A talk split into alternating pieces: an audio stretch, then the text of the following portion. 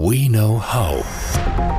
Ein Podcast der Fraunhofer Gesellschaft. Herzlich willkommen zu einer neuen Ausgabe des Fraunhofer Podcast. Mein Name ist Sibylle Gassner-Nickel und wir sprechen heute über die Tücken verklemmter Joghurtbecher und digitale Helfer mit psychologischem Fachwissen. Genauer gesagt über das selbstlernende Assistenzsystem Maddox, das von einem Spin-off des Fraunhofer Instituts für Verfahrenstechnik und Verpackung IVV entwickelt worden ist. Gründer und CEO des Spin-offs Pirox, André Schult, ist heute zu Gast im Fraunhofer Podcast, gemeinsam mit Rika Bönsel, die sich unter anderem auf den Bereich Ingenieurpsychologie spezialisiert hat. Hallo, schön, dass Sie dabei sind. Hallo. Hallo. Ich gebe offen zu, dass ich bis vor kurzem gar nicht wusste, dass es so etwas wie den Fachbereich Ingenieurpsychologie gibt und möchte mir das später dann noch genauer erklären lassen. Aber fangen wir erstmal von vorn an. Gerade in der Produktion ist Zeit Geld und dennoch haben viele Produktionsbetriebe eine Effizienz von kaum mehr als 60 Prozent. Woher kommt das? Fangen wir bei Ihnen an, Herr Schuld. Welche Erklärung gibt es da? Häufig liegt es schlicht daran, dass die richtigen Menschen fehlen. Äh, dieser Fachkräftemangel, der demografische Wandel, die stärkere Fluktuation von Menschen in Produktionsbetrieben machen ähm, den Unternehmen schon viele Bauchschmerzen und sorgen eben dafür, dass wenn Störungen in der Produktion eintreten, der oder diejenige vor der Maschine steht, eben vielleicht nicht immer unbedingt weiß, was die Ursache ist. Das heißt, Störungen werden sehr oberflächlich behoben und treten dann in der Folge eben wieder auf. Man spricht dann von sogenannten Mikrostörungen, die unterm Strich eben zu diesen gewaltigen Produktionsverlusten führen. Es sind mehrere Faktoren, die da zusammenspielen. Auf der einen Seite, wie Sie sagen, der Fachkräftemangel und das ist ja dann auch ein Problem, dass die richtigen Menschen am richtigen Ort sein müssen. Das ist, glaube ich, etwas, womit Sie sich dann wieder mehr beschäftigen, Frau Bönzel, richtig? Ja, das auch. Aber das Grundproblem ist, die technischen Möglichkeiten sind inzwischen enorm. Und ganz lang hat man sich einfach auf diesen technischen Fortschritt, auf die Verbesserung der, der elektronischen Systeme äh, der Mechanik spezialisiert und dabei außer Acht gelassen, dass Menschen im System mitarbeiten und auch eine wichtige Rolle spielen und auch nicht von jetzt auf gleich verschwinden werden und hat eben die Menschen nicht mitgenommen und dadurch sind die Menschen dann das limitierende Element ja, der Performance geworden, weil der Mensch kann sehr viel helfen und hat sehr viel Wissen, äh, wenn er entsprechend gefördert wird. Und jetzt müssen die einzelnen Menschen, die noch Wissen haben oder die die Chance hatten zu lernen, genau dieses Wissen muss an andere Menschen weitergegeben werden, sodass zu jeder Zeit möglichst jemand da ist, der äh, das Wissen hat, was gerade Probleme sind und wie man die Leistung des Systems verbessern kann. Und wie kann hier im Speziellen die Software Maddox helfen? Spannend ist vielleicht erstmal das, was Rika jetzt gerade schon erzählt hat, dass diese Konzentration auf das menschliche Wissen und auch die Abhängigkeit von Menschen Ingenieure, wie ich einer bin, erstmal ganz schön nervös werden lässt. Weil das ist das, was wir nicht wollen. Irgendwie Systeme, die unberechenbar sind, Systeme, die sich irgendwie äh, ändern, die man schlecht beeinflussen kann. Und deswegen hat es auch mich viele Jahre angetrieben, Menschen aus der Produktion rauszubekommen. Ne? Also irgendwie diese Stabilität reinzubekommen, indem man mit Automatisierung arbeitet, diese Vision einer menschenleeren Fabrik, einer Vollautomatisierung, das ist das, was mich quasi früher immer so angetrieben hat. Wir sind also viel in Produktionsbetrieben unterwegs gewesen und haben uns angeschaut, wie könnten wir denn dieses und jenes Problem irgendwie mit Technik lösen, bis uns dann tatsächlich 2015 ziemlich hart eine Sinnkrise erwischt hat, als wir mal wieder gelernt haben, dass ein einfaches Wischen an einer Klebedüse eben Störungen verhindern kann, die jetzt über acht Stunden lang mehrere Tonnen Joghurt verloren haben, wie in diesem konkreten Beispiel damals. Und das war damals der Zeitpunkt, wie wir angefangen haben, darüber nachzudenken, wie kriegen wir denn dieses Erfahrungswissen digitalisiert, wie kriegen wir es äh, verfügbar in der richtigen Situation, weil es eben nicht hilft, dass das Wissen vielleicht da ist, aber in irgendeiner E-Mail steht oder eben mit dem Kollegen zu Hause auf der, auf der Couch sitzt, sondern wie kriegen wir das in der richtigen Situation dorthin? Und dort haben wir quasi unser selbstlernendes Assistenzsystem Medox entwickelt, was mit Algorithmen des maschinellen Lernens Situationen selbstständig erkennen kann, die in der Vergangenheit schon einmal eingetreten sind und dann proaktiv Vorschläge einer Wissensdatenbank unterbreitet, die im Prinzip in der ähnlichen Situation in der Vergangenheit geholfen haben. Und der Mitarbeiter bestätigt dann diesen Vorschlag oder lehnt ihn ab und dadurch lernt Maddox quasi dazu, wie ein Azubi, wie ein digitaler Kollege in der Produktion und digitalisiert dabei das Erfahrungswissen der Menschen.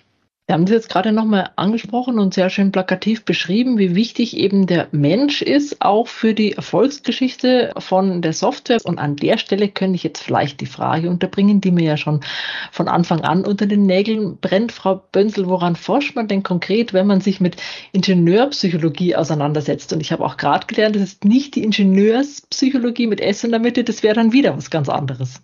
Genau, das denken leider noch manche, dass man dann einfach die Ingenieure auf die Couch legt. Das ist nicht der Fall, sondern der Fall ist der, dass man alles, wo eine Interaktion zwischen Mensch und Technik ist, das ist eigentlich das Feld, in dem man ingenieurpsychologisch tätig werden kann.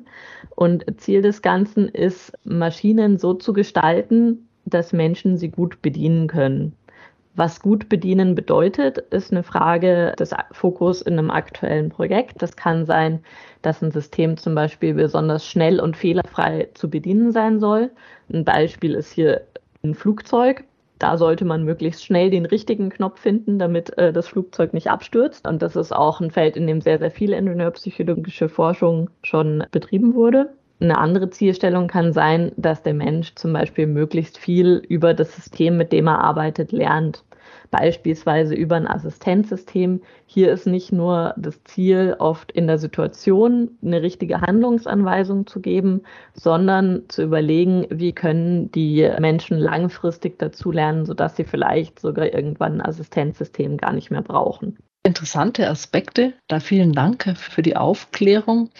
Herr Schuld, hinter dem Erfolg der Software und auch der Firma Perux steckt ja auch die Geschichte einer Entwicklung, die es aus dem Fraunhofer EVV erfolgreich in die Wirtschaft geschafft hat. Und jede so gelungene Transfergeschichte hat ja auch entscheidende Stationen, dass es überhaupt funktioniert hat. Was waren bei Ihnen die Meilensteine? Als wir 2015 die Idee zu einer Art dieses Assistenzsystems hatten, ähm, also noch ganz, ganz grob, war tatsächlich die Situation am Institut so, dass es dafür weder Kompetenzen noch Budget noch Zeit oder irgendwas gab. Das heißt, es gab erstmal nur diese Idee. Und ich glaube, in jeder anderen äh, Einrichtung, Unternehmen, wie auch immer, hätte man mit dieser Idee direkt wieder abtreten können, weil es äh, immer im Alltagsgeschäft genug zu tun gibt, womit man jetzt kurzfristig ähm, Geld zu verdienen hat. Aber tatsächlich, dort haben wir meine damaligen Chefs, Professor Maischak und auch Dr. Mauermann, die Möglichkeiten und auch die Freiheiten gegeben, diese Idee zu verfolgen. Das heißt, ich bin auf ganz vielen Veranstaltungen unterwegs gewesen, habe versucht, Leute kennenzulernen, die uns eben auf diesem Weg helfen.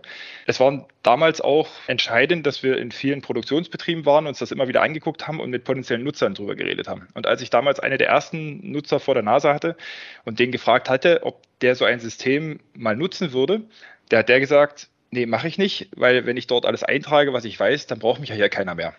Oder der nächste hat gesagt, nee, mache ich nicht, weil du willst mich ja bloß überwachen. Und da habe ich tatsächlich ganz schön lange gegrübelt, weil ich dachte, na, das kann ja nicht sein, dass wir eigentlich was Gutes bauen wollen, was aber anscheinend ähm, so gar nicht wahrgenommen wird und habe mich gefragt, woher diese Verlustängste kommen oder woher diese fehlende Motivation kommt, weil ich das eben als Ingenieur wieder nicht so richtig greifen konnte und habe da rückblickend wahrscheinlich einen, einen, relativ guten Move gemacht, indem ich in der Verzweiflung eben zur TU Dresden gegangen bin, zu den Kollegen der Ingenieurpsychologie und dort gefragt habe, wie der Mensch funktioniert. Und jetzt konnten die mir das blöderweise nicht auf einer halben A4-Seite erklären, sondern wir mussten über sieben Jahre lang Forschung in dem Bereich betreiben, wo ich unglaublich viel gelernt habe, wie Menschen funktionieren, warum sie Sachen tun oder auch nicht tun. Und dieser Schritt raus aus der Ingenieurstechnik und mal dieser Blick über den Tellerrand in die Psychologie rein war super spannend für uns und ist heute einer der maßgeblichen Erfolgsfaktoren warum wir dann gemeinsam mit dem IVV diese erfolgreiche Transfergeschichte schreiben und dann 2019 die Pirox gründen konnten. Was würden Sie Gründern raten, anderen Wissenschaftlern, die diesen Schritt gehen möchten? Das Allerwichtigste, und das klingt immer sehr abgedroschen, aber das ist wirklich so, es braucht Vertrauen und Mut. Die erste Person, den ersten Menschen, den ich in meine Gründungspläne eingeweiht habe, war meine Frau. Ich glaube, es ist nachvollziehbar, dass man zu Hause gefragt hat, was von dieser Idee gehalten wird. Und dem zweiten Menschen, den ich davon erzählt habe, war mein Chef damals. Und das war ein wichtiger Schritt, dieses gemeinsame Vertrauen aufzubauen, dass man nicht versucht, durch die Gründung etwas vom Institut abzusaugen oder dem Institut zu schaden, sondern dass es tatsächlich um eine gemeinsame Strategie geht, für beide Seiten etwas Gutes zu bauen. Das heißt, wir haben von Anfang an eine Strategie verfolgt, in der wir gesagt haben, wir versuchen das, was wir in der Forschung hier über viele Jahre Jahre mit viel Schweiß und Blut erarbeitet haben, wirtschaftlich erfolgreich zu machen und gleichzeitig aber mit Hilfe von Fraunhofer und mit Hilfe der Kooperation ein starkes Kooperationsnetzwerk aufzubauen, sodass wir die Forschung, die wir uns in unserer kleinen Firma nie leisten werden können in den nächsten Jahren, mit einem wirklich starken Entwicklungspartner sehr vertrauensvoll vorantreiben können. Das heißt, dieses sehr frühe drüber sprechen, den Mut haben, vielleicht auch sich zu blamieren, wenn am Ende mit der Gründung dann doch nichts wird, den Mut zu haben, diese Verhandlungen sehr offen und sehr transparent und sehr vertrauensvoll zu führen, war am Ende der Weg zum Glück und das würde ich jedem wieder so empfehlen. Sie beide haben bereits bewiesen, dass Sie sehr erfolgreich zusammenarbeiten, dass der Blick über den Tellerrand sehr gewinnbringend sein kann. Was hacken Sie denn gerade als nächstes aus, Frau Bönsel? Also in der Ingenieurpsychologie beziehungsweise generell steckt in solchen technischen Systemen sehr, sehr viel Psychologie drin. Mein Fokus in den Projekten ist immer eher ein Aufgabenbezug. Also wie gestaltet man die Systeme so, dass sie einen möglichst hohen Nutzen für die Nutzenden bringen? Das heißt, welche Aufgaben haben die zu erledigen? Wo haben die Unterstützungsbedarf?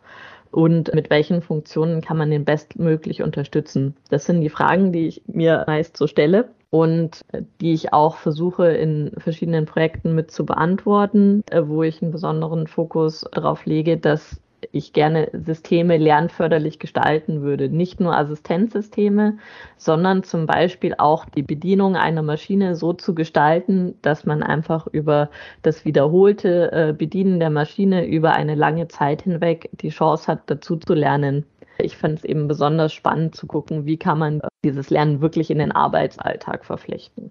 Dann sind wir sehr gespannt auf aktuelle und kommende Projekte und sagen vielen Dank an Pirox-Gründer André Schult und Rika Bönsel vom Fraunhofer IVV für die Einblicke in eine erfolgreiche Gründergeschichte und natürlich auch dafür, dass wir alle jetzt etwas mehr wissen über die Psychologie von Ingenieuren. Herzlichen Dank und weiter viel Erfolg. Vielen Dank für die Einladung. Vielen Dank. Fraunhofer. We know how.